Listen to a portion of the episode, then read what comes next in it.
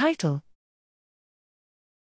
Calcium buffering tunes intrinsic excitability of spinal dorsal horn parvalbumin expressing interneurons, a computational model. Abstract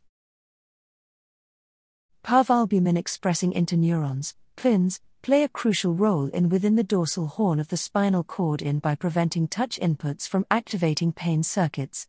After nerve injury, their output is decreased via mechanisms that are not fully understood. In this 2D, WWE show that pins from nerve injured mice changed their firing pattern from tonic to adaptive.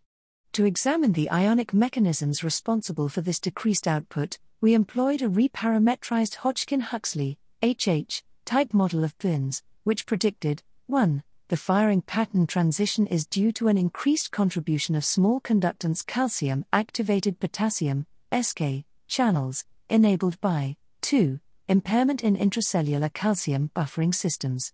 Analyzing the dynamics of the HH type model further demonstrated that a generalized Hopf bifurcation differentiates the two types of state transitions observed in the transient firing of pins.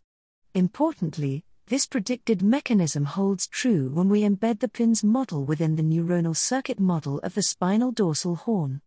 To experimentally validate this hypothesized mechanism, we used pharmacological modulators of SK channels and demonstrated that 1. Tonic firing pins from naive mice become adaptive when exposed to an SK channel activator, and 2. Adapting pins from nerve injured mice return to tonic firing upon SK channel blockade.